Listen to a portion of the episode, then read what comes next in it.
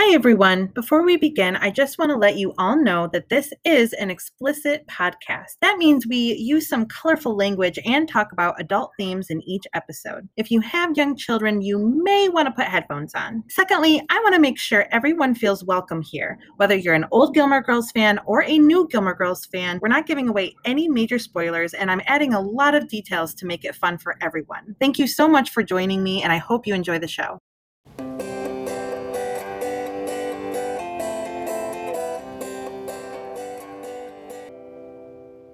Season 1, Episode 1 Pilot. In this first episode, we are introduced to the Gilmore Girls. Rory gets accepted into Chilton Preparatory School, but conflict arises when Rory meets the new guy in town, and her mother Lorelai seeks out her estranged parents for help.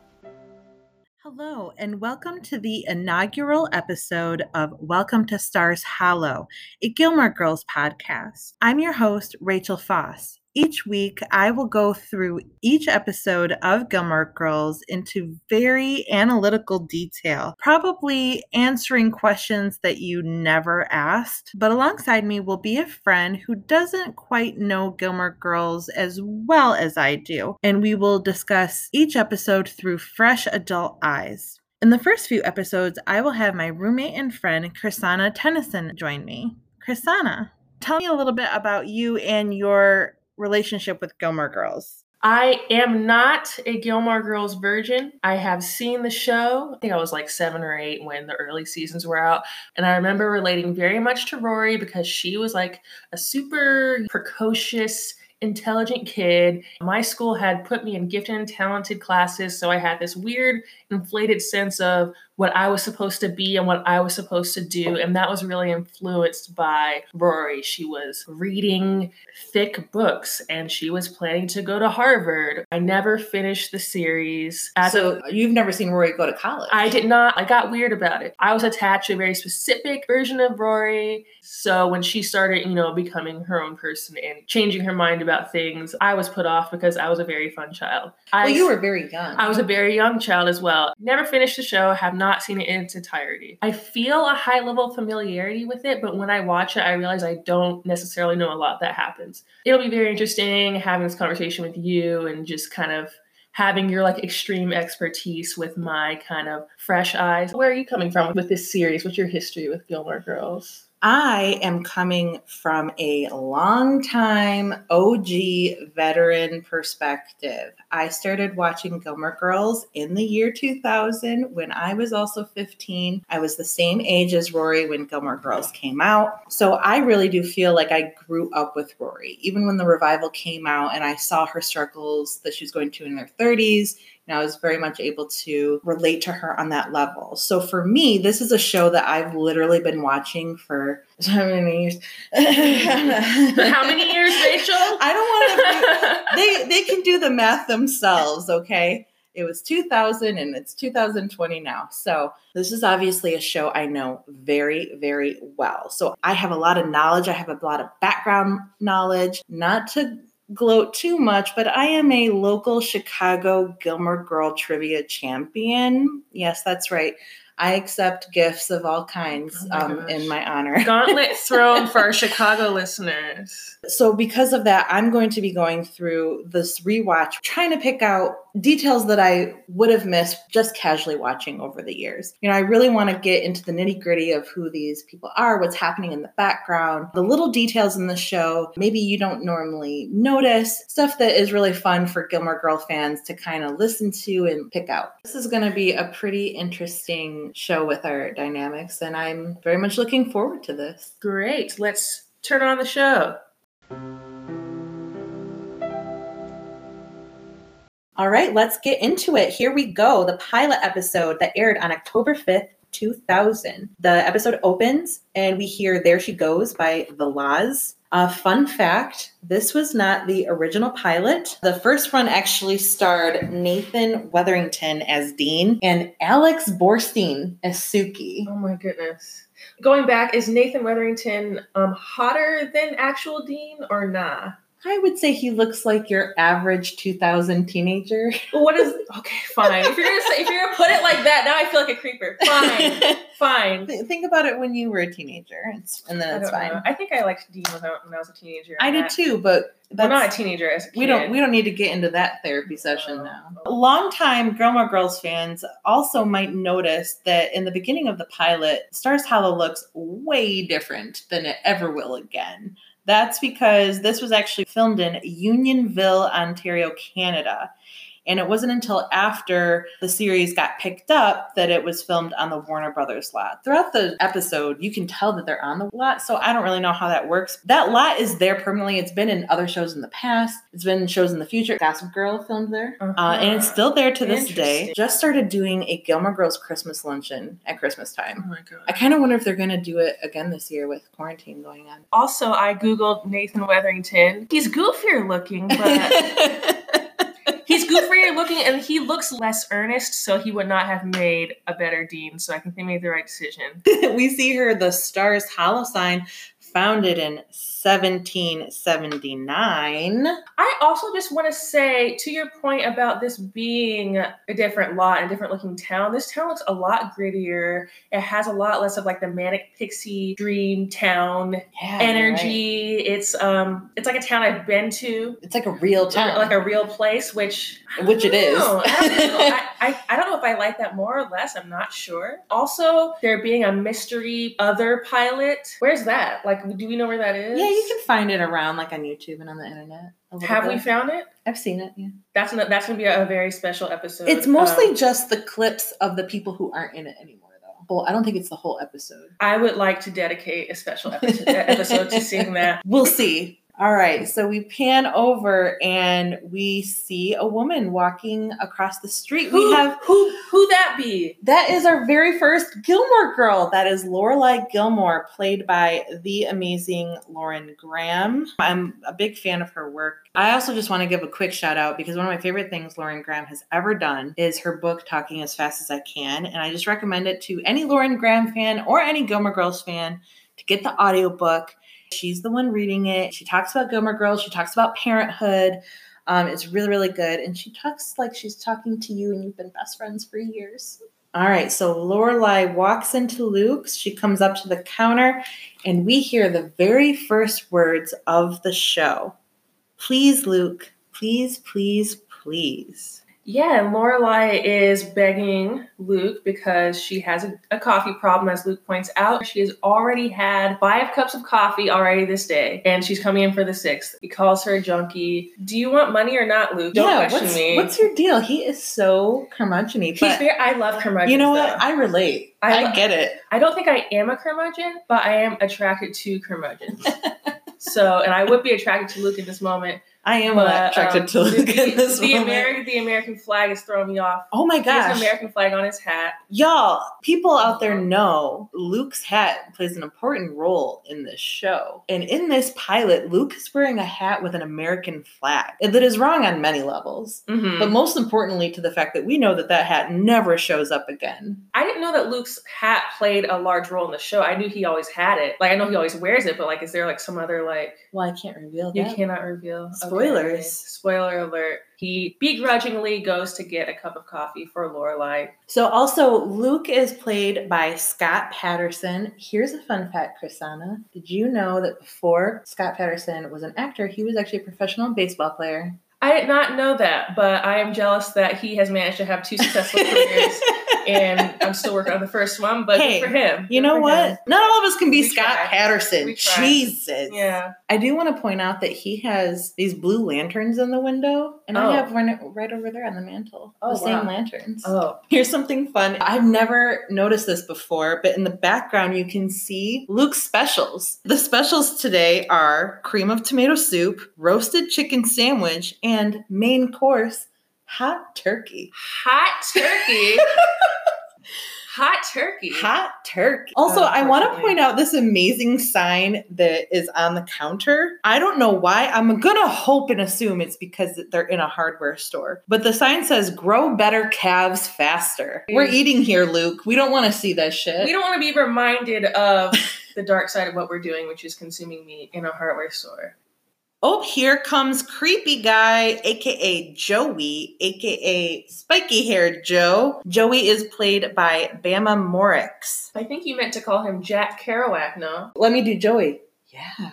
Mystery woman. Our guy Joey's putting the moves on Lorelai. This was back when people met in person rather than on Tinder. And if this is what that looked like, probably be one of the few times I'm okay with Tinder. I'm pretty happy with Tinder if, if, if my other option is creepy haired Joe. Yes. So creepy haired Joe, he's coming on to Lorelai. She is not feeling it, but she does make fun of him by calling him Jack Kerouac. Which goes all the way over his he spiky not hair. he does not know who Jack Kerouac is. He's wearing like a mountain man jacket, but he does not know who Jack Kerouac is. yeah, and he's a white man. I'm surprised he didn't obsess with him. Right. What has he been doing? How would he spend his teenage years?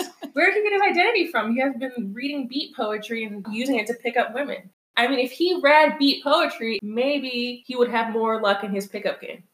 Hey, it's Rory. Rory Gilmore, played by Alexis Bledel. Alexis looks so 15 Oh here, God. but she's actually 18, which is bonkers because she looks like a baby. Also, did you know that Alexis Bledel is not a native English speaker? She was raised in a in a full Spanish speaking home. Both of her parents are Latinx. I had no idea. She did not learn English until she started school.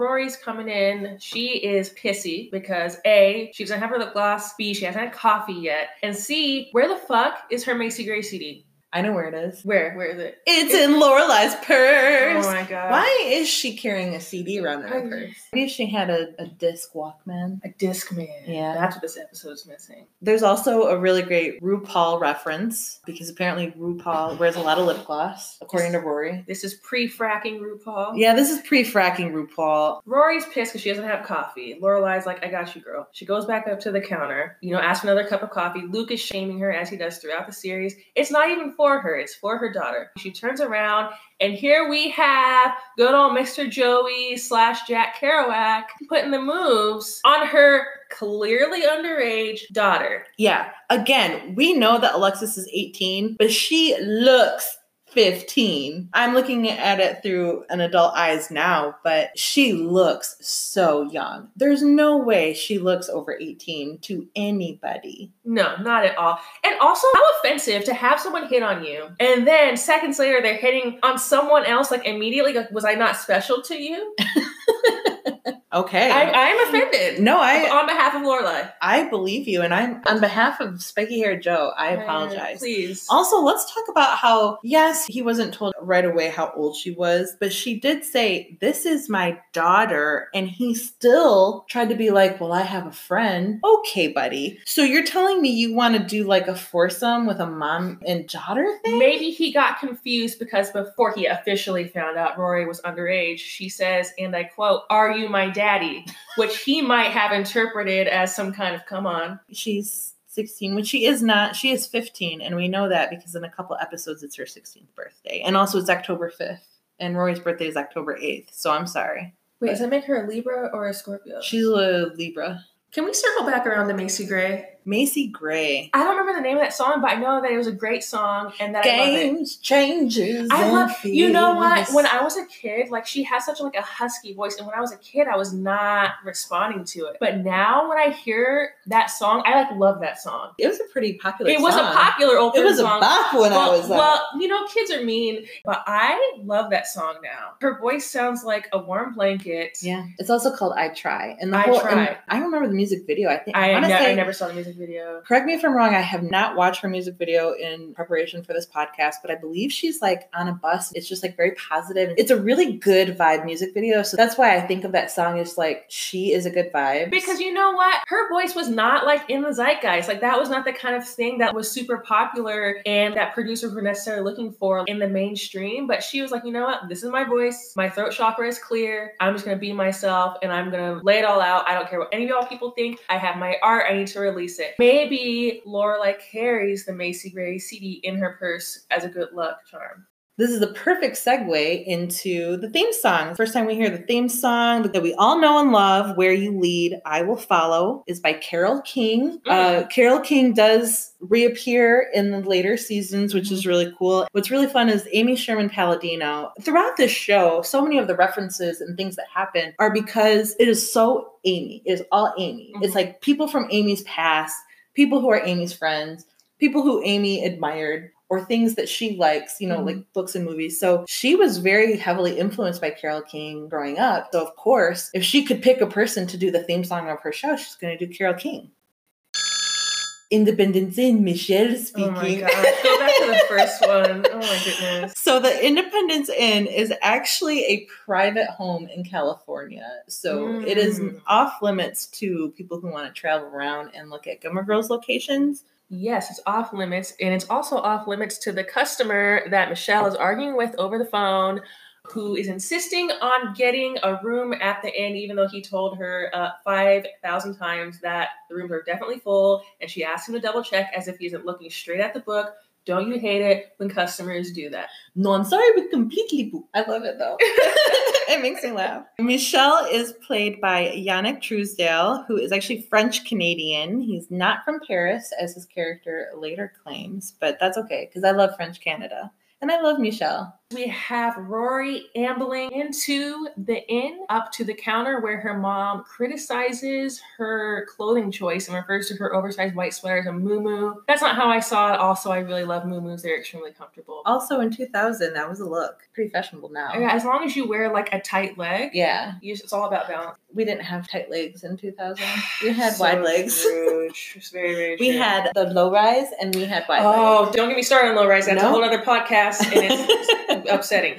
Oh, So I, anyway- I remember. So Rory comes in. Lorelai's like, "Oh, give Michelle your French homework. He can look over it. Oh, here, Michelle. Here's my French homework. It's due tomorrow." I just feel like her tone was like kind of demanding. I'm not sure why I was triggered by her treatment of Michelle in this particular scene, but I think it's because, first of all, if you want me to do you a favor, you need to give me a good window of time. I don't know how long your paper is. You want me to get extremely specific about punctuation. Then you think you're going to butter Michelle up by saying, I'll tell all the women what a stud you are. There's no planet in which everyone doesn't know that Michelle is gay. No Yeah. planet. Unfortunately, that doesn't come out until the revival. It does not. I think they play off Michelle's queerness as being French. I mean, I have never sat down and had coffee with this actor or Mhm. with Amy Sherman Palladino, but just based on the life that I have lived with him, I would call him probably bisexual or at least spectrum. I guess they never do say he's gay. They say he's marrying a guy. Yeah, he married a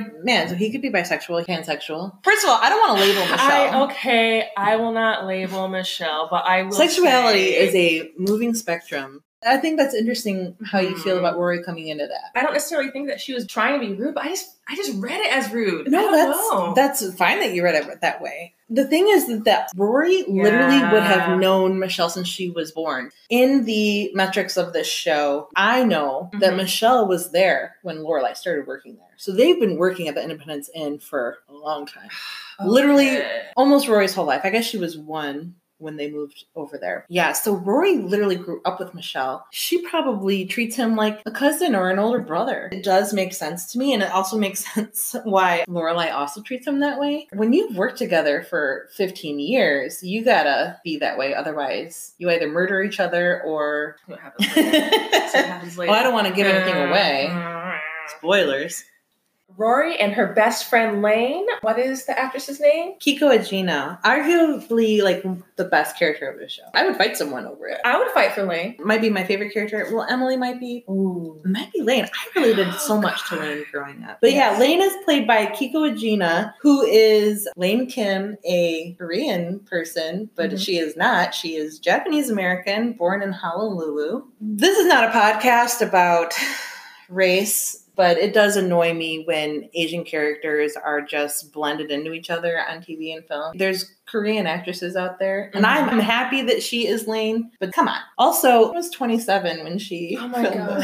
This. Same age as you. Oh my god, she's 27 and on an iconic television show. What am I doing? Yeah, I do think that's hilarious because even just as an actress, she has to play a 15 year old, and she does such a good job. In fairness, if she's at all like me, and I give her the credit of not being like me, but if she were at all like me, I have the maturity of a 15 year old. So for me, it wouldn't have been that much of a stretch. Well, Lane's character is is based on and inspired by Amy Sherman Palladino's friend and co-producer of the show, Helen Pai. She actually has a lot of attributes to the show about how Lane is wearing a Woodstock 98. Oh, actually, yeah, we can. Well, no, she's too young to have gone. Plus, her mom would have let her go. There's no fucking way she No would have gone. So, how'd you get that shirt then? Good question. Thrift store? Online shopping wasn't really a thing in 2000. We didn't have. It wasn't like a thing, but I'm sure there was some version of it that an I'm sure there enterprising was. teen could have slid into. Possibly. Anyway, we learned that Lane's mom does not approve of rock and roll or Eminem, but she does approve of young men who are aspiring to be doctors, which is why she has set up Lane on a date to go to the teen hayride and meet this strapping young gentleman who will one day hopefully be Lane's husband. Also, I do um, think it's funny that they bring up Eminem because this would have been just post Slim Shady and it was pre Marshall Mathers LP, so that hadn't come out yet. I was really into Slim Eminem. Shady. I was like never like really into Eminem, but there were like a few hits I remember from like when I would spend summers at my aunt's house and I was allowed to listen to. As Rory and Lane are walking to school, this is clearly the Warner Brothers set. And you can tell by the background and you can see the gazebo. I don't know if This, this, does the feel like Stars Hollow now. Yeah. As they walk, and Rory makes a somewhat crude joke about bundles of hay up people's butts, um, they pass by what can only be described as a cool teen. He's leaning against the wall outside wearing a leather jacket. I think cool is a strong word. Cool. We don't know who he is. He's Mysterious people are automatically more cool because we don't know what's wrong with him. And of course, he has the quintessential year 2000 white male haircut, parted down the middle Yeah. and straight on the side. long enough that he can toss it to the side if he needs to, but not too long. He is leaning against the wall. Our hero and her friend are walking through the front doors, and he fully swivels his head as she passes by, either because of her ethereal beauty. Or because he really enjoyed her vulgar joke, or because he enjoyed the juxtaposition of the two. I think it's the vulgar joke. It's the vulgar joke, yes. And then, like, when he swivels his head back, his mouth is literally like open, which I thought was interesting because I don't think I've ever seen anyone in the flesh that left me with my mouth physically open. I think I might have. Who was it? I was in the center of Logan Square, and there was this gorgeous woman on a moped, and it was on our way to Mm. work, so it was at like seven thirty in the morning, and she was on a moped wearing a white dress, and she looked so fashionable. She had like gold jewelry on, she wore black shades, and she looked like a chic goddess. But she was like also on a moped, and I remember stopping in my tracks and being like, "Wow." I was like, that is my goals. That lady is my goal. That makes sense. I do tend to run into more hashtag goal women in the real world than I do, you know, romantic partners who make me open my mouth. They're in Rory's classroom, and the teacher says either finish your last few chapters of Mark Twain, Huckleberry Finn, or start your writing assignment. And there's four girls sitting in front of Rory. One of them pulls out a bottle that at first I thought was a stiffing agent, but it's actually nail polish. She opens the lid, paints one stroke onto one finger, not the whole finger, one stroke, one finger. Then she passes it to her friend. Then her friend does the same thing, passes it to their friend.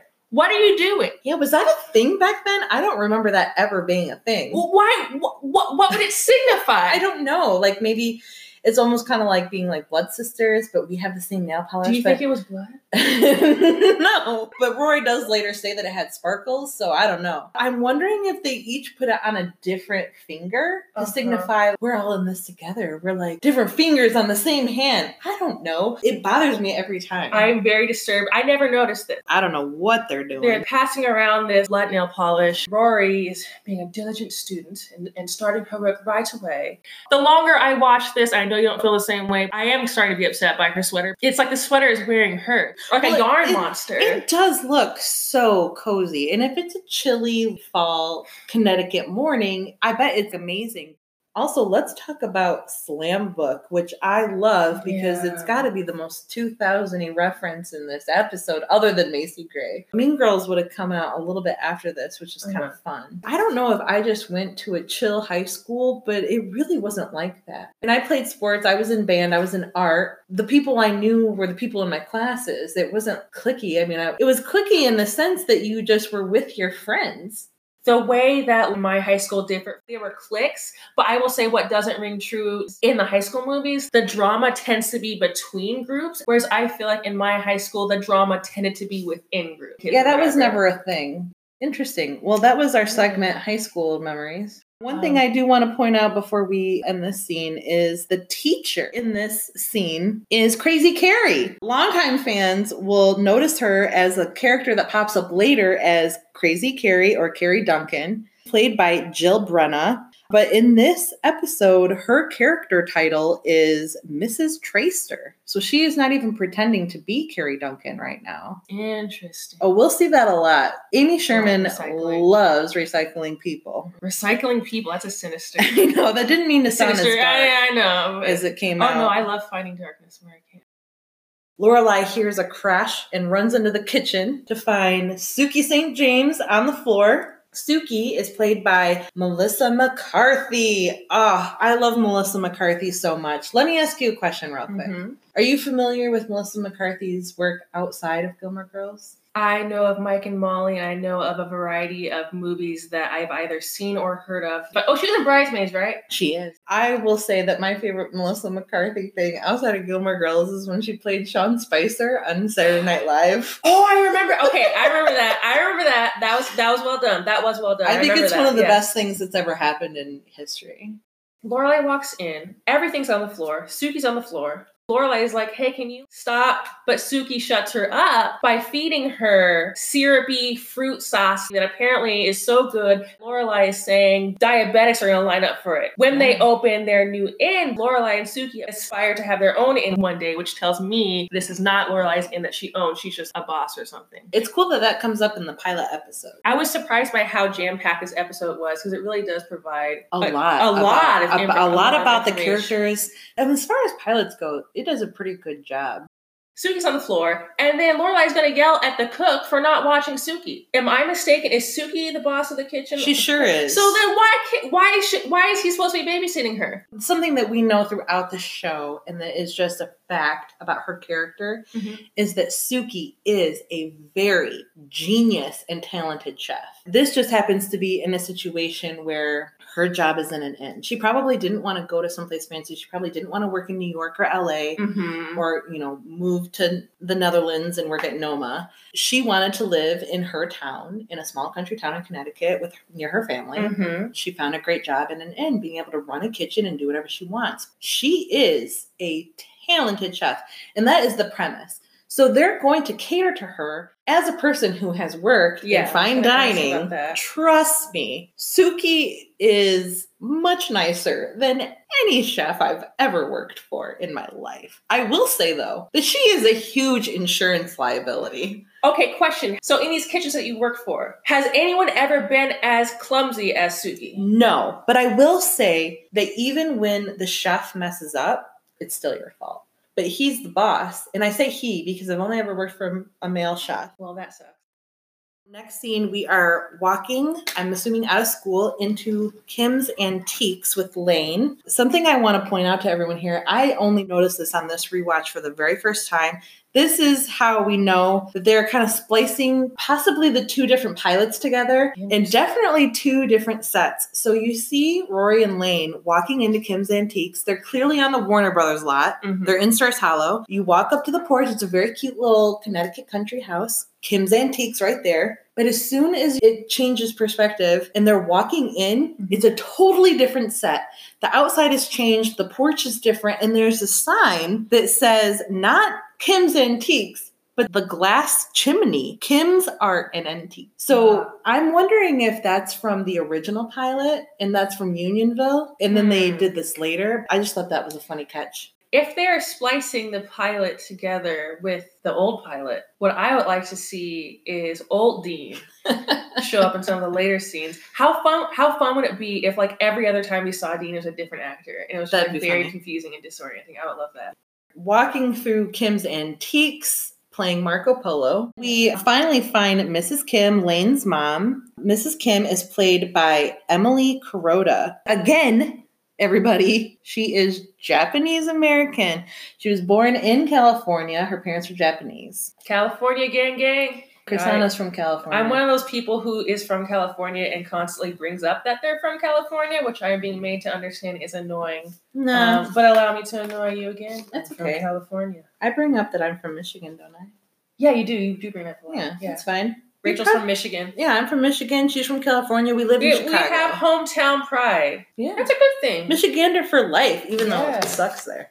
Anyway, that got dark. there's something important I have to say to you, Kasana. Yes. Boys don't like funny girls. God damn it. First of all, that's a lie. Boys do like funny girls. Case in point, Dean from earlier. Chuckled at the mm. vulgar joke. Yes. Secondly, why would Mrs. Kim want you to know what boys like? Because she doesn't want Lane to talk to boys. But Lane is going to talk to a boy at the hayride. that's true. She's coaching her for the date. She's coaching her for future Korean doctor husbands. Yeah. Totally. So maybe future Korean doctor husbands don't like funny girls. We open this scene, this next scene, with the sight of a cleaver slamming down to the counter, almost cutting off not just Sookie's fingers, but also the cook's fingers. All right, this kitchen is a slapstick nightmare. Okay, Sookie, she she almost she swings around, she almost hits a guy with a skillet. She shoves one large pot off of the what the shelf thing with another large pot, flinging things everywhere. She hits her cook in the head and knocks him to the ground. And in the midst of all this, she got the nerve to correct this man's English. He said it's in the counter. She said it's on the counter. Bitch! it's wherever I say it is. You almost killed me. Is this the price of genius? You are hot right now. You are hot on this topic. Is this the price of genius? Okay, look, I hate this slapstick version of Sookie. And I am Mhm. so glad that they nipped that in the bud after this episode. I, I did not know that would be the case because I am Yeah. very disturbed. now, not completely. It often will throw back, but this is really the only time it's going to be this extreme, thank goodness. It's also really upsetting that this is happening to a staff that is all people of color. Yep. That we know is very common in the food industry, but Mhm. is in the middle of country Connecticut. Come on, everybody. Obviously, I had very strong feelings about this. I Oh, if- I heard. If, if it, I guess I, I was screaming. Yes. What comes up for me a lot in this episode is we give a lot of space to people that we consider to be artistic geniuses Mhm. to be inconsiderate, unkind, malevolent. oh, we say that a lot. That's what this brought up for me. Obviously, Sookie is not a man, but that is possibly a lifelong injury that this cook has suffered because she is smacking to the ground. It is obviously slapstick, so maybe I'm being like, But that's something to even talk about there because this is not a slapstick comedy show. exactly. It's very It jarring. doesn't fit and it's weird. I think that that's why they nipped that in the bud Yeah. later because it's like, this doesn't work with the vibe of the show. I don't know if the cook is undocumented, but if he is not, hello lawsuit. Yeah. How much money she's bringing in with her genius that isn't being lost with Well, um, as we- insurance claims. as we know. yeah. as we know, Uh huh. I'm sorry we are completely booked. Oh my god. Are, are you done ranting about? I'll Sookie? never be done, but we can continue. um, then Rory comes in, and we find out that Rory got into Chilton Preparatory, clearly a very fancy elite school because she wants to go to Harvard, and this is going to help get her in. I do want to say something about this scene because it has Oh, one of my yeah. favorite quotes of this episode. okay. I'll make cookies. Protestants love oatmeal. When I heard that, Oh, wow. it cracks me up. Rory comes in, she finds out that she's getting into Chilton. This is the scene that established for me that Rory is a hater. Before Rory walks in, Lorelai says she jokingly implies that she would have fucked the principal to get Rory into Chilton. Rory walks in, she finds out she gets into Chilton, then she's like, Did you sleep with the principal? Um, no. But also like Dude, you are 15. I am your mother. before she says that, she walks in. Her mom and Sookie are happy. Then she automatically assumes, "Oh, did you do something slutty? What if I did do something slutty? It's none of your business. No, I'm happy." I guess it's a discussion of it's good because Lorelai is clearly very open with her daughter about sexuality Mhm. and sex, and that's that is a good thing to Mhm. the point where Yeah. they can be open with each other. Yeah. Or is this a situation in which Lorelai is playing the part of the teenager and Rory has to be the parent because she has to keep her mother in check all the time? I think this is definitely the first of likely likely a million times in this podcast that I will bring up the word boundaries because you're right. They have such a great and loving and free relationship, but how much of that is facilitated by weak boundaries? And then she says, I'm gonna need a Britney Spears video in like a derisive way. That would be an honor because Britney Spears is an icon and a hero. Okay? You're put off by like errant nail polish. You're put off by joy. You're put off by plaid skirts that remind you of Britney Spears. What do you have to say about that? I mean, so relatable. That's just who I was. If it was popular, I hated it. If it was underground, I was cool because I liked it. That's just uh, how I always was. When I went to college, I was the same. But I mean, in the year 2000, I was a sophomore. I would have considered myself way too old for Britney Spears. Oh, interesting. Um, because In Britney Spears okay. came out when I was in junior high. So Okay. in my mind, I would have equated that with something that was from junior high, which means I'm too old for that now. Oh, You know what I mean? So I can understand. Again, Rory and I were the same age. Mhm. We were both 15 at that time. We definitely would have known all of her work. And don't get me wrong, I was bopping to "Oops, I Did It Again." In public though? Oh yeah. Okay. Oh, we would talk about it all the time with my with my girlfriends. Okay. Okay. Okay. How much okay. we loved her album. Oh, everybody had it. But once I was 15, I wasn't listening to Britney Spears anymore. I was way too cool for that by then. So I get it. Okay, Rory, you passed this time. Also, at the end of the scene, Sookie's doing this celebratory dance, which would have been very cute and endearing if it hadn't ended with her throwing a towel onto the stove that was on and starting what appears to be yet another fire. And also, I just want to say that when Lorelai walks in to give Sookie the news, I don't remember, did Lorelai see Sookie knock out the cook with the skillet? Yep, she sure did. And did. she was not at all phased by that. She was slightly phased, but then moved on back into the lobby of the Independence Inn. We see Michel ignoring the phone. Relatable. Lorelai comes in, you know, asks why he isn't answering the phone. Michel says, I need to take a break from my mental health. He doesn't say it like that, but that is a subtext. But also, what he's saying is true. People are being stupid. Well, guess what, everybody? People are stupid. Pretty consistent. First time that I watched this scene, I was like, whoa, I wasn't expecting that level of intensity. But the second time I watched, I'm actually really impressed because Lorelai basically threatens Michel with unemployment if he doesn't answer the phone. And then she flicks out a letter opener that actually looks like a very fancy knife and looks very threatening is kind of frightening. I just want to say that this scene coming right after the violent Sookie scene made me feel like maybe this show was going to go in a darker direction. I think it ultimately ended up going in.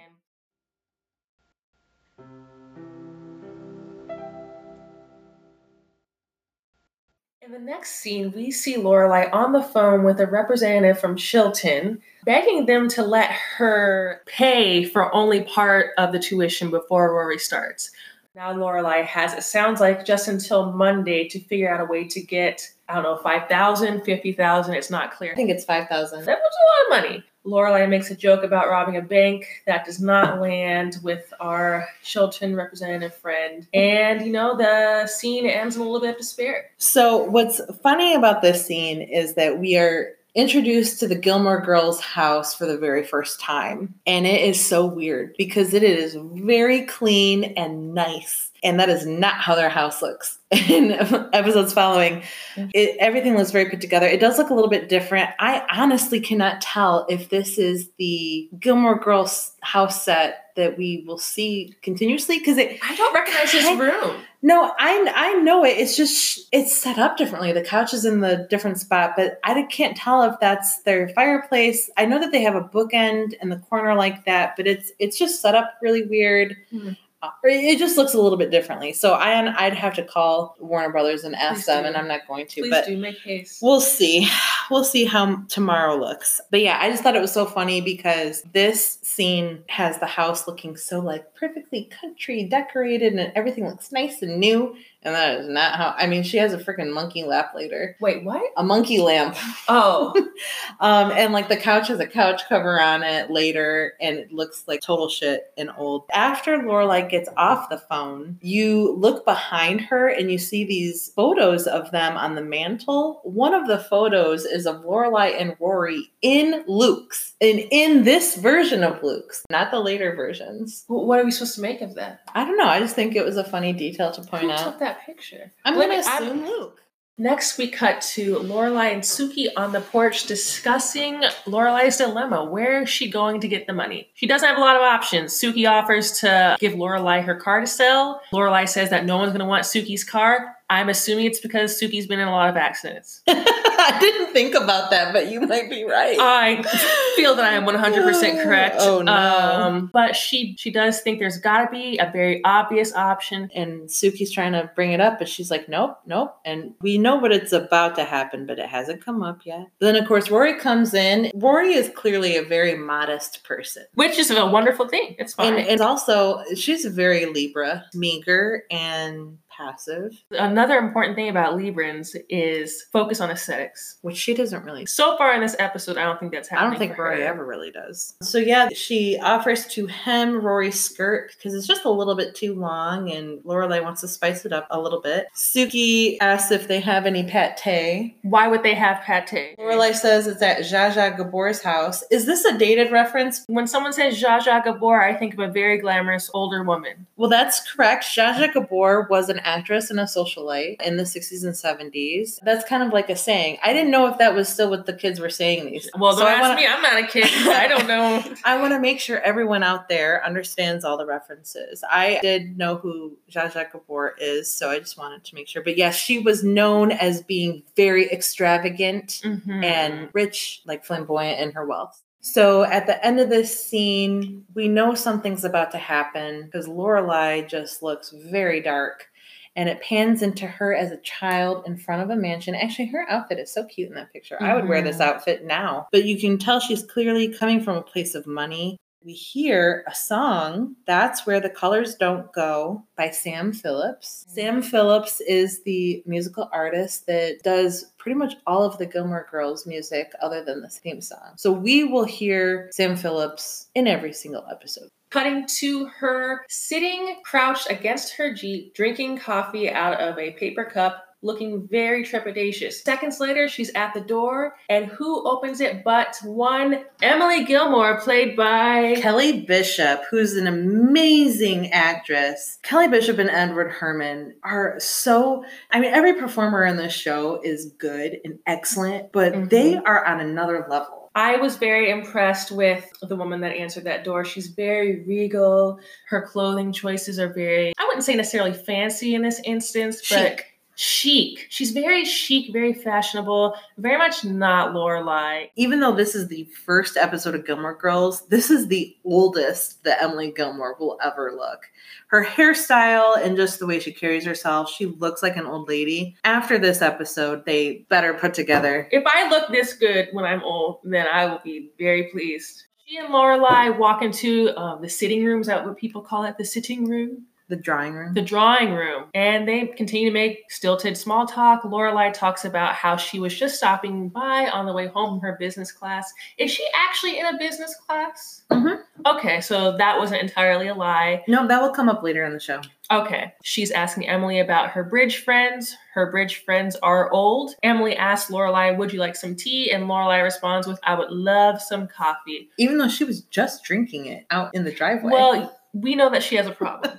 what do you make of the the tea versus coffee moment? she's just telling her how she feels. Is there not like a war between tea people and like coffee people? I don't think so because I like tea as well. And also, I know for a fact that Emily Gilmore likes coffee. But I know that Lorelai does not like tea. Interesting. I am a coffee person first, but I do enjoy tea, but very specific kinds of tea and only mm-hmm. sometimes. And I know people who don't really like coffee, but will drink it on special occasions, like if they're in Europe. That makes sense. When Emily says, "Would you like tea?" We're associating Emily with tea. Tea is refined. Yeah, oh, It's a little bit elegant. fancy. It's fancy. It's okay. Tea, elegance, refined. Lorelai, coffee. We're, we're zany. Where we're energetic. I thought that writing did a good job of illustrating the major differences between the two characters before we learn more about them. You can tell that Lorelai is nervous and very anxious, and I bet coffee makes her feel better. Emily, I'm home. Here comes Richard Gilmore, played by Edward Herrmann. Again, I mentioned him when I was talking about Kelly Bishop, but Edward Herrmann is just he's he's a legend. I'll probably go into talking about Edward Herrmann a little bit more emotionally later. Edward Herrmann did pass Yeah. and he passed the same year as my grandfather. Oh, so there's a oh, okay. there's a lot of I you know, growing up with Rory being on the same level, it's just I'm I'm, not gonna talk about it right now because I don't want to cry in the first episode.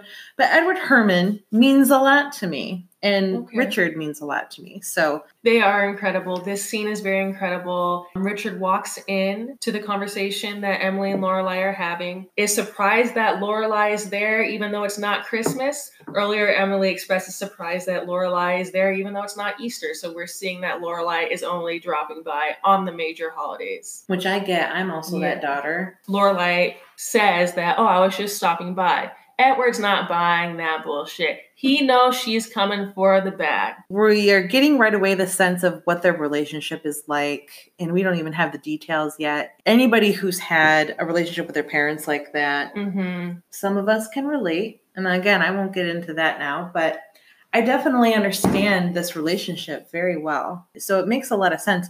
My parents are not as cold as No, Emily no, no, no, Richard by a by a mile, but we have this very clear sense of their relationship. We understand right away that Richard and Emily have a lot of money. Lorelai is not involved in their life and vice versa. So this is very shocking to everyone, and that's why it's so uncomfortable. Literally have nothing to talk about because they don't talk to each other. That could be the only reason that Lorelai is there is to ask for money, and that's exactly what happens. And they're happy to pay for it because it's about Rory, Yes. and Rory's the baby, so baby get taken care of. But then Emily swoops in, and she's like, "We're done doing this shit." And I actually think that that's in Emily's cold, distant way. What a Mhm. beautiful thing! She wants her daughter and her granddaughter in her life. I think it's weird that it's taken her 15 years to get there. she wants Lorelai and Rory in her life. I think that's understandable. I think that the way that this is coming about makes me uncomfortable. There is the idea that, oh, now that I'm helping you out financially, now you have to do what I want. And that's exactly why Lorelai left in the first place. Exactly. It's the first time Emily had a chance to have a hold over Lorelai again. And I she mean, jumped on it very Oh. visibly. She was not even being subtle. Right? She, she Oh, had way. she had the devious look. She was like, oh, oh, we'll pay for Chilton. but I want you to know that I know that you know that I'm going to make you pay for this. Yep. by coming to my house every Friday night. This is an aside, but why Fridays? Why not Thursdays or Wednesdays? People have plans on Fridays. That is something that always stood out to me in watching the show. Why do you insist on Fridays? You wouldn't want to do it on a school night. And Saturday night would be even worse because you could have Saturday plans. We're doing this on a Friday night, True. but we're in quarantine. We are we are locked down. This is a historical document.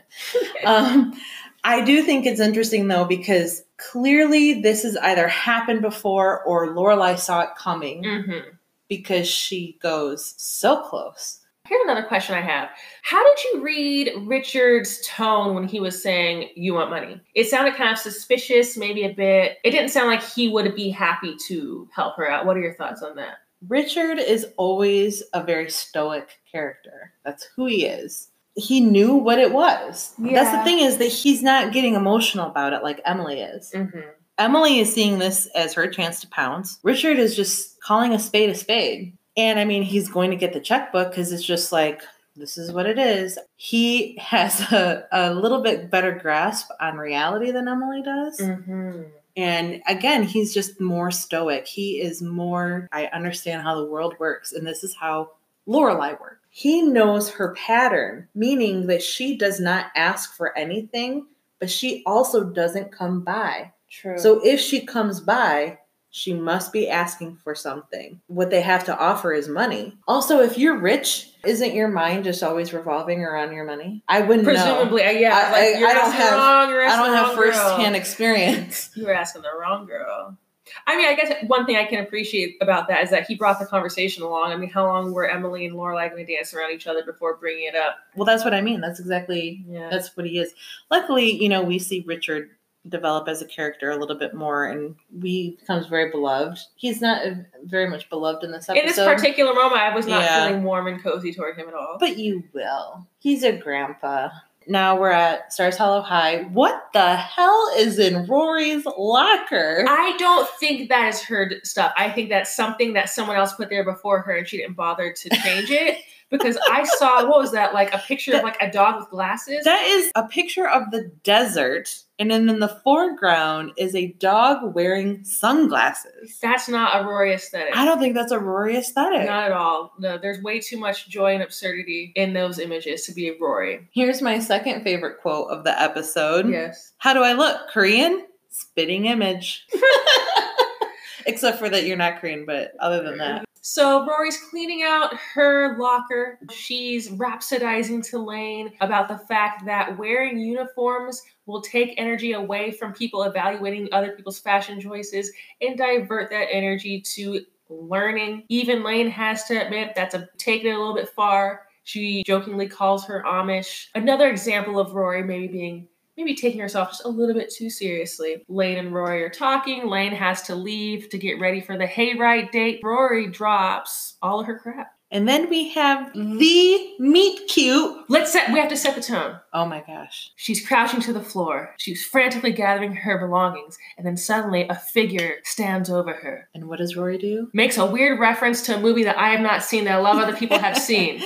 Rory says, You're just standing there like Ruth Gordon with a tannis root, which is a reference to Rosemary's Baby, which is a movie I have seen a long time. ago. It's a classic ago. movie. I know people have seen it. You know who else has seen it? Dean. Yeah, Dean has seen it, because she makes that very long, chooses the most long-winded way in the, in the world to say, "Get the fuck out of my way." And then Dean understands what she said, says, "Rosemary's Baby."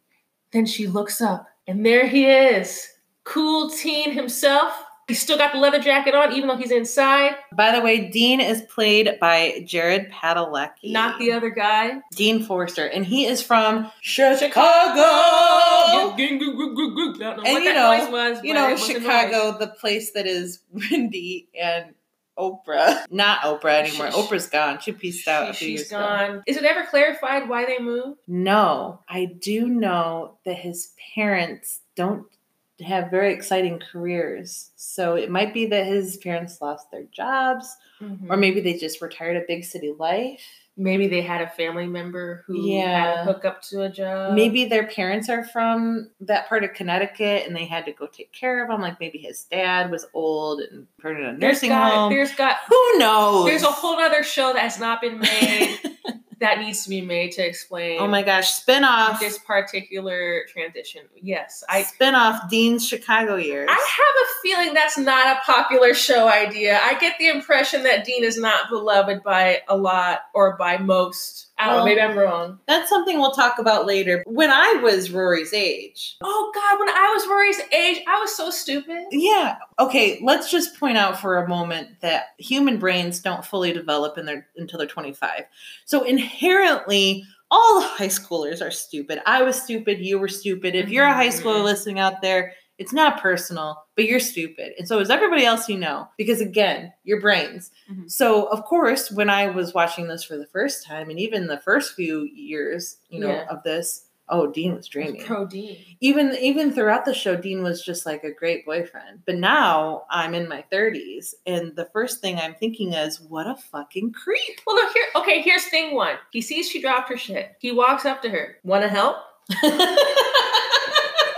You're just lurking, okay? And then he like compliments her film taste, which is probably a very benign thing to do. But now I'm thinking about it in like terms of like film bros. Anyway, Rory, she you know disoriented. Who is this this foxy man who's not helping me pick up this shit? Who has seen Rosemary's Baby? Someone understands what I'm saying. Someone understands me. i just certainly don't remember growing up and it being a thing so if it's something that she was introduced to because of her mom Mm-hmm. it's already been established that she can't relate to the other kids in stars hollow you know rory has kind of been by herself with lane because she is on another level but now there's this new kid Mm-hmm. Wait, is New Kid on my level? Crap, now I'm leaving. Here's another thought I'm having. How many people are moving to Stars Hollow? Not that many. So I wonder how many people she has met, like how many new students she has met, how many people within her town she has met who are not from there. Like I'm wondering what her concept is of like, oh, this guy's from Chicago. Like I wonder if that adds to his appeal. Oh, I guarantee it. Cool City leather jacket guy. She's spitting out words, Wendy, Oprah, Then she word vomits about how she has the same name as her mother, which is an interesting word vomit session because she's basically saying that her mother named her after herself to basically make a feminist statement. Also, Lorelai is named after her grandmother. Interesting. I ordinarily don't have an opinion on this. I think in light of like the weird boundary stuff that we see, I think it's interesting that they have the same name. I don't know if I see it as purely like how that could be an illustration of her projecting herself onto Rory and how that could be a manifestation of their boundary issues. And- oh, you know what's funny? Yeah. Rory says, "I never talk this much." Oh, that's, girl. that's the whole premise So of this literally the entire, goddamn the entire show. show is you talking this much. so anyway, they they have some banter back and forth, and he doesn't seem to be bothered by her awkwardness. He seems to be charmed by it. But cut the conversation short because Daddy needs a job. He's got to look for a job. Thankfully, Rory can help because she knows everybody in this town. But you know who else knows everybody in this town? Miss Patty. Miss Patty. who is a former Broadway dancer and a current dance teacher who's all in everybody's business and therefore would probably know who's hiring. Dean's like, yo, that's great advice. Maybe you can come. And I will point out now, Dean does pick up her box, You did eventually get there. It just but not while. until after he coerced her into following him. Oh, ooh, that's one way of seeing it. Hashtag Dean's a creep. Hashtag creep oh, that that becomes that becomes clear very shortly.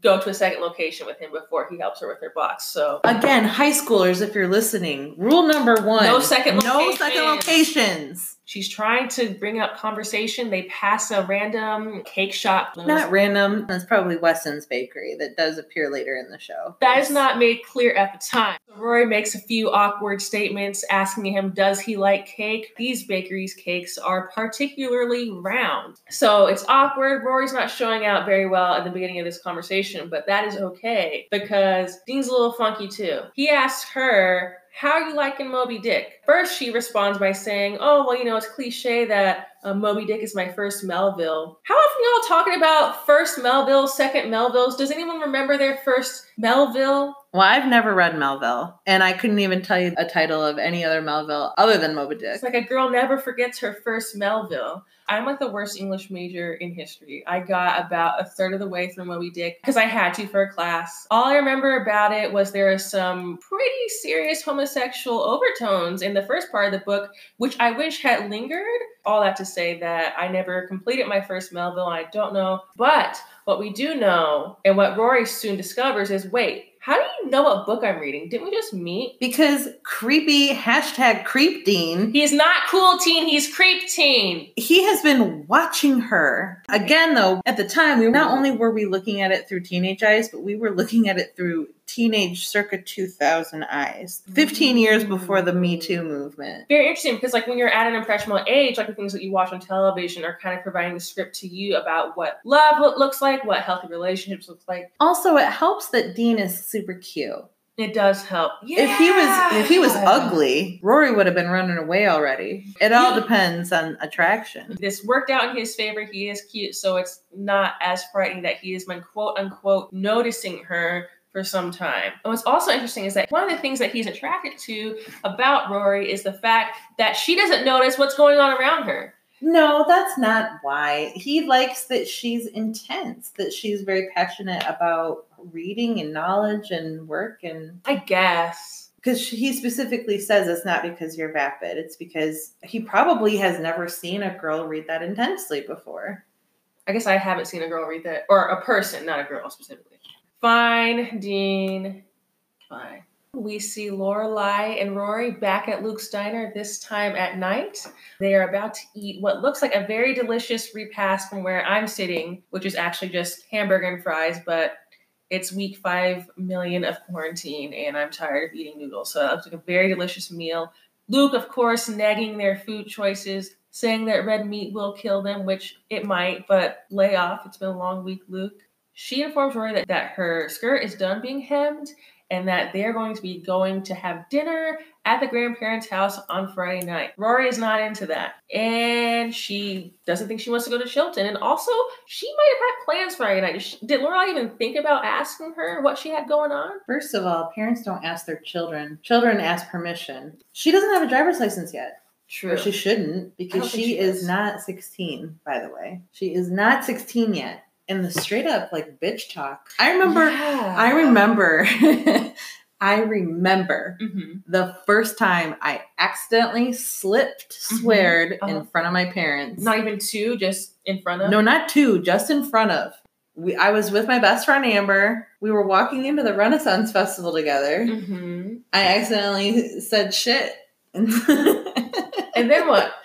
I got I got a I got some stuff happen, but oh, okay. believe me, I knew that the hammer was coming down. It, that was not allowed in my house. Well, definitely. I mean, cussing was not allowed in my house. If I had like even implied to my mother that she was a a bitch, that would just have not. I wouldn't be here today. This was just a yeah, a very intense moment. And yeah, Rory's just super ambivalent. She doesn't want to go to Chilton anymore. She seems to have no concept of what. And we know why, but Yeah, Lorelai doesn't know why. Totally. And it seems like the first time that they're not understanding each other. I don't know. And it- it's because they're both holding on to a secret and they're kind of holding on to it's like a pivotal secret.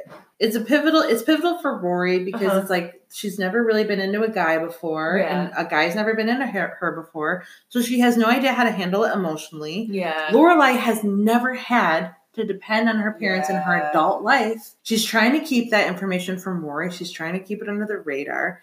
So they both had a very um, difficult emotional pivot day. And they neither of them felt like they could lean on the other. Yeah, because they had to keep both secret. Yes. Secrets, secrets are no fun. Secret No. secrets hurt someone. That's a quote from The Office. Anyway. Oh, okay. God. All right, so after kerfuffling between the two of them, they run out of Luke's. They walk past Miss Patty's dance studio. And here we have Miss Patty. Oh my gosh, Miss Patty. She's played by Liz Torres. She's amazing. Fun fact Liz Torres started off as a comedian and singer with her good friend, Bette Midler, everybody. Oh, yeah. But I love Miss Patty, even though she does make a kind creepy joke about Dean being attractive. But like that's Miss Patty's thing is she's just like, you go, girl. It's I don't really think she's saying that. I think she, I read it more as like that statement was being made from Yeah. the perspective of of Rory. There is a moment that happens later in the show about like keeping Miss Patty away from Dean, which is Oh. also creepy. We'll we'll talk about it when we get there. We know that Miss Patty loves men. She used to be a hot thing back when she was She's younger. still a hot thing. She's still a hot thing. Girl, that outfit was amazing. She's wearing velvet. She's got this gold jewelry on. She has like a cane and her long cigarette. I and, mean, like, she's and the way she ugh. carried herself and her hair like flowed back in a very Oh, specific yeah. way. yeah, she's she's hot. Yeah, yeah, she she is hot. She's hot. She's hot. hot and she is cool.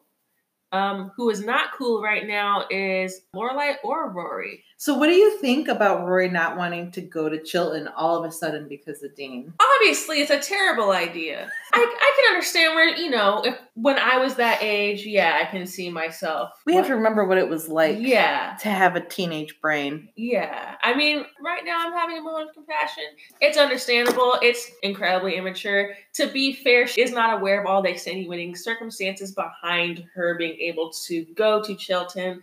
That's another moment of dramatic irony that And that's why Lorelai's Yeah. taking it so personally. Lorelai literally did the one thing she told herself Yeah. she would never do. Well, that's one reason she's taking it personally, but she's also taking it personally because she's projecting her own past mistakes onto Rory. Of course, she was a teenage mother. Now she sees Rory expressing attraction to a young man and she's threatened by it. So Miss Patty mentions that she has a job for Dean and to let him know. And Lorelai's like, excuse me? And then Rory runs Male friend. a human male.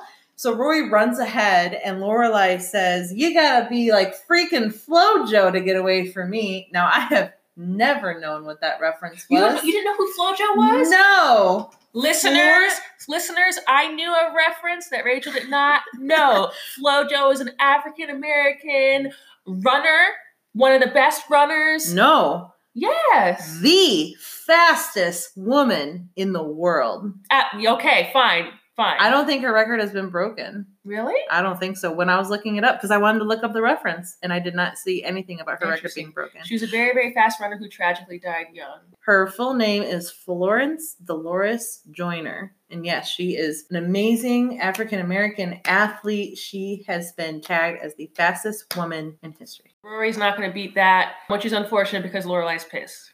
Back to the Gilmore Girls house, and they're very mad. Rory's pissed, Lorelai's pissed. Rory goes into her room. Lorelai walks in, and she does change her tone. She's trying to connect with Rory. She's like, "Listen, okay, I'm calm. Let's just talk about this. But I'm asking you to please talk about this with." Rory refuses because Rory is 15 years old, and this is her emotional state. This is not surprising. This is very normal. But Lorelai did try, but it's kind of too late. Rory just had some very delicate information about herself shared. Also, and this is not relevant, but it was very upsetting, is that Rory puts her boots on the bed. The bed. And then takes them off. off. Yeah, gross. That's nasty. And Rory, to try to escape the conversation, says, I'm going to sleep. And then she proceeds to pull out a book that looks like Moby Dick. That was the only use that I found for Moby Dick was as a sleeping aid, so that's understandable to me. This is also the scene where we hear for the very first time that Lorelai had Rory at 16. That's actually not brought up before this moment. But we do find out that Lorelai had Rory at 16 Mm-hmm. and that Lorelai does not want Rory to repeat her mistake. She understands that you can like a guy, and she was like, "Yeah, I get it. I like guys too." And I do appreciate that Lorelai is Totally. real with her daughter. Yeah. Like, listen, this is a part of being a cis woman who is attracted to men. This is a part about being a human being, is having a crush. We get it, but you have to do this because it is more important. Rory doesn't respond to that conversation because she, again, is 15. So Lorelai finally uses her motherliness and is just being a mom and says, No, you're going. I don't know what it's like to be a mother or have a young mother Mm-hmm. but it's got to be hard because you missed so much and so it's not surprising that lorelai constantly projects onto rory She doesn't give Rory the space to go in a different direction. It makes sense. Rory's young. Sex is cool. You know, it's understandable. After the fight, she leaves the room. Finally, Rory can have her own space. She turns on the CD player. What's in the CD? Cute. i try Which is the ultimate post fight song and just the ultimate song for every occasion, all occasions. if lorelai had rory's macy gray cd Girl, I was going there. like maybe they made a copy and she took rory's cd again for her discman and then gave it back to her and then had like Why are the there tape two Macy Gray CDs in two different rooms of the house, queued up at the same track at the same time, ready to go? maybe in the living room when lorelai turned it on maybe that was a tape recording that rory had made for her Like a bootleg? yeah thing is, if you're serious about Macy Gray and about authenticity and good music, you got to have that ready to go at all occasions. And I think this is going to trigger a Macy Gray listening session for me tomorrow. What could be better? Immediately after Macy Gray, we have yet another hard cut to Sookie's kitchen of madness. We now see Sookie expressing what appears to be contrition. Her head is in her hand. Behind her is a smoky stove, which appears to be out of commission. Panning out, we see Lorelai filling out paperwork with some kind of authority figure. We are seeing that the stove is ruined and it's all Sookie's fault.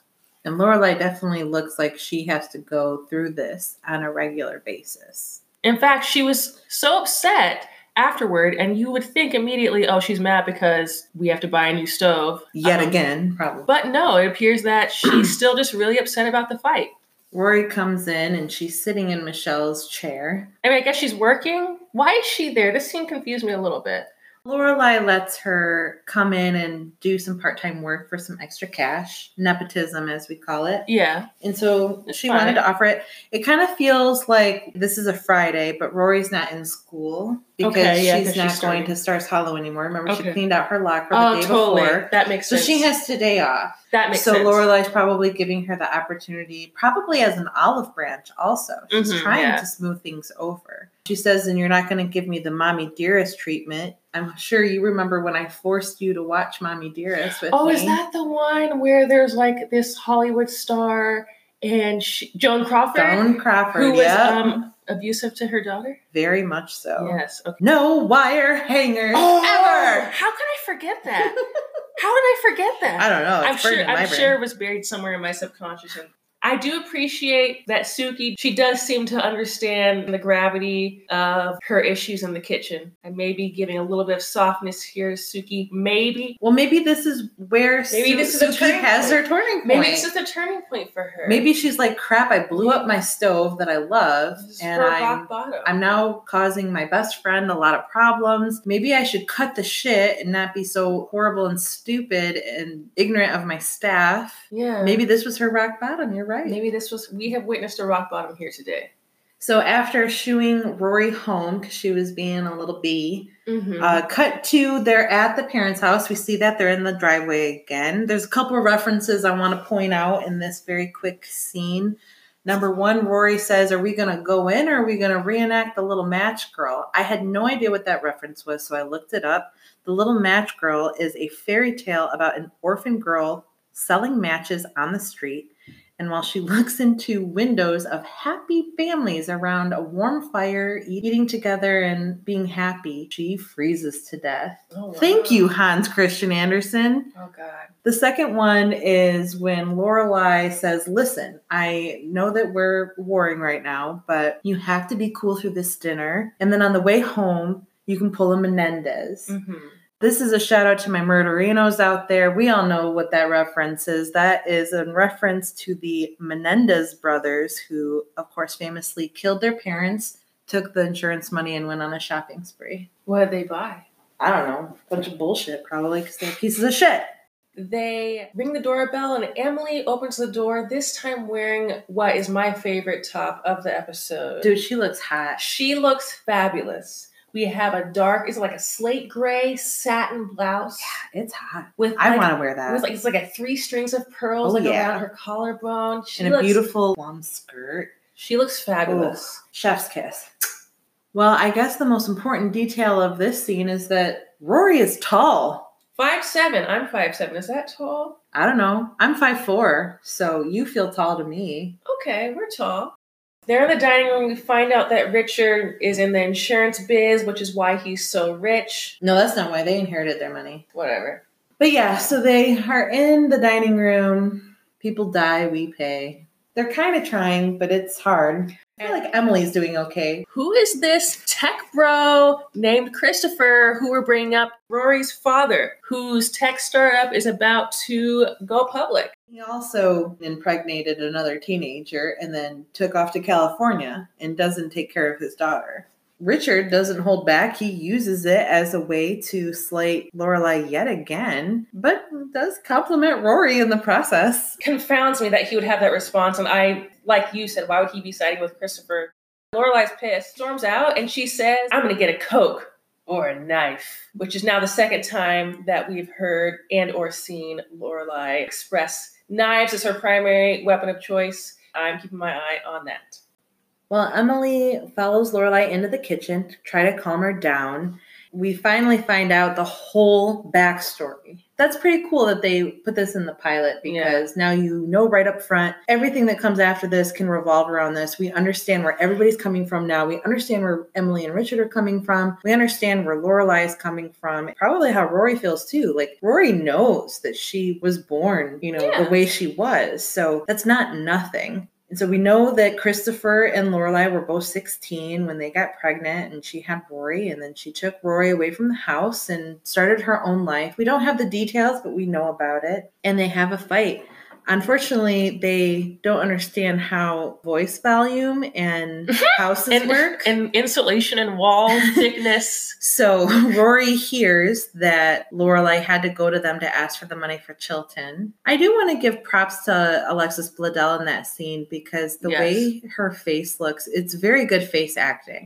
I'm very interested in learning more about what drove Lorelai to make the decisions that she did after she became pregnant with Rory. It would have been so easy to accept help at that time. And, I mean, it's already so difficult to start your own life and to break away from your parents, which is, I'm assuming, is something that she already would have wanted to do. So to have that, you know, to have that pregnancy, which you know represents a significant obstacle to, towards doing that the fact that she still took the opportunity and was able to create a life for herself starting where she did was is very impressive to me but i am also curious to learn more about why she was not willing to accept any help from them even at that point. We find out in later episodes that Rory was probably about one or one and a half Mm-hmm. when Lorelai took her out of the house and ran away to Stars Hollow. She did not have a plan when she did that. She Okay. literally went to the inn and begged for a job. But I'm going to have to assume simply because I was that type of teenager. I did not have a baby, but I certainly was very emotional and was Yeah. like, I'll leave. I'm getting out of here. Yeah. But if you are just this very certain type of person, I am not like my parents at Mm-mm, all. No. I am very loud and independent, and I have my own thoughts and voice. And it, they've never jived with my parents. It doesn't mean my parents are bad people. It means that No. we are very different, Yeah. and that did cause a lot of trouble, yeah. especially with communication and with understanding each other. And I am still that way. I'm the only person that left Michigan. All my other sisters live near where we grew up. You know, that's kind of how I always was. And so I definitely understand Lorelai's mindset. She has a baby and Yeah. she just wants to be her own version of her, what she wants to be as a mother. She wants to raise her daughter the way she wants to raise her daughter. Yeah. And she knows she cannot do that in that house. That's very interesting that you frame it like that because it didn't even occur to me to think that, oh, Lorelai made that decision for Rory. It kind of gives a little bit more understanding about why she feels so enmeshed with Rory's. Definitely adds a lot of definition to her character that I really like. Also, it's really frustrating when somebody does or says something really unkind or insensitive to you, and then you are accused of being dramatic. Oh, What is not? What's that's not to so annoying. What's not to understand, Emily? You know what was said, and you're gonna put it on her for being dramatic instead of on him for being bluntly rude. I mean, it's all about perspective. Emily lives with Richard. She's not going to think that about her husband. It's going to seem totally normal to her. And she also probably agrees. You know, in this episode, they don't have that relationship, and they have not had that since she left their house at probably 17 or 18. which it was not a high point for their relationship then. The way their relationship ended with her leaving the house versus how it was very distant for all of Rory's life, and now suddenly it's just snapped back into the life. This is just who he is, and this is how he feels. Who he is is mean, and his feeling t- uh, toward that is mean. I'm not saying it's It good. totally. yeah, I I'm just saying I think that that's we can explain Richard's character evolving because of that relationship evolving.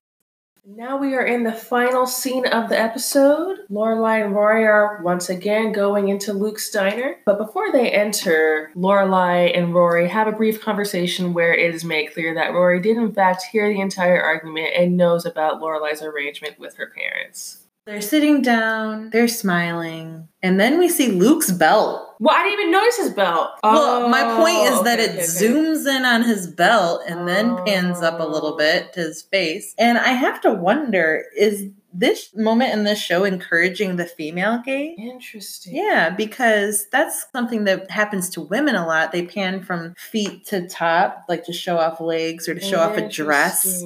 And that doesn't happen very often with men, but I just think that that's pretty interesting. I did not even notice that. I did notice that he came over the table and that he was not wearing his normal plaid and t-shirt, but he was wearing a button down. And Lorelai was digging that. So here's a fun fact Scott Patterson was only hired for the show for a couple episodes. We're talking one or two episodes. And they decided to write him into the show longer simply because of how amazing the chemistry was between Scott and Lauren. You know, they realized pretty quickly, whoa, this is pretty good. And so they did change that around. After Luke and Lorelai intensely eye fuck each other, almost prompting me to leave the room to give them privacy, Rory does confirm to her mother that she will, in fact, be attending Chilton. Thank God. But now, tell me more about this um, guy that you're seeing, Rory. Rory's not interested in that. and Rory says the magical word, I think I've already said it Boundaries. I just want to give props to the casting director because in that moment, I believe that they're related. What time of night is it, and why are they ordering coffee? Dude, it's got to be like nine or 10 at night. What's going on? Because dinner was at seven and it was in Hartford, which, as we know from Rory, is 30 minutes away. Without traffic. What I really appreciated about how they ended this at the beginning of the episode, Lorelai is sitting at that very table alone and she's accosted by creepy Joey. And then at the end of the episode, she's at the very same table with her beloved daughter. Um, well, I'm glad that you mentioned that. I want you to hold that in your memory. I'm not going to give anything, but just promise me that you will. I, I promise. Just I remember will- that pan out of coming out of the restaurant and them sitting together, It's mother a- and daughter. As they pan out, they play the song Little Corner of the World by Yo La Tengo. wonderful ending to the first episode.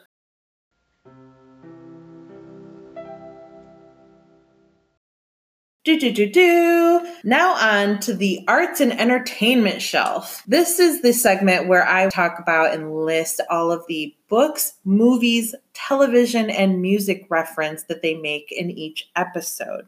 The books mentioned and referenced in this episode are On the Road by Jack Kerouac, Moby Dick by Herman Melville, Adventures of Huckleberry Finn by Mark Twain, Little Match Girl, a fairy tale from Hans Christian Andersen, and Madame Bovary by Gustave Flaubert. Have you ever read any of those books? Let's see. You know, I feel like I read some Kerouac in a class. It was not for me. Yeah, I've read On the Road, but even then I was bored. I was pretty bored by it. I, I don't know what that says about me. Um, It means that I don't really care what men think. I don't. Yeah, I was gonna make a pun about Kerouac. I don't care but, about Kerouac. Uh, But um, kinda- Moby Dick, I've already stated that I started it and did not finish it. Adventures of Huckleberry Finn, I started that. I could not finish it because um, liberal use of the N word. Madame Bovary, I have not. I think I started reading like the first few pages and then I set it down and then I never picked it up. But I don't think I hadn't. I don't think I wasn't enjoying it. I think I just got distracted. and have you ever heard of the Little Match Girl before? I had not Yeah, heard of neither. the Little Match Girl. On to music. There She Goes by The La's. I Try by Macy Gray. My Little Corner of the World, Yo La Tengo. And then of course we have the song by Sam Phillips. She pop that her song pops up a couple times. I discussed how she's going to be the musician, pretty much the show musician throughout the series. And then of course an Eminem reference, which we talked about earlier. Oh, and Britney Spears. I've already expressed my feelings on Britney Spears, Macy Gray. We already went there, and then the other songs I did not know, but I do know who Yo La Tengo is. I made it sound like I don't know who Yo La Tengo is. I do. I just didn't know that particular song. Movies referenced in this episode are Rosemary's Baby and Mommy Dearest. As we stated, Rachel did force me to watch Mommy Dearest. I have seen both of these movies. I barely remember Rosemary's Baby. I was too young when I watched it. Thanks, older sisters. But I definitely, I look, I like Mommy Dearest. It has one of my all time favorite lines of a movie where she's in the board meeting and she goes, Don't fuck with me, fellas. This ain't my first rodeo. Well, that's been our pilot episode of the Gilmore Girls podcast. Welcome to Stars Hollow.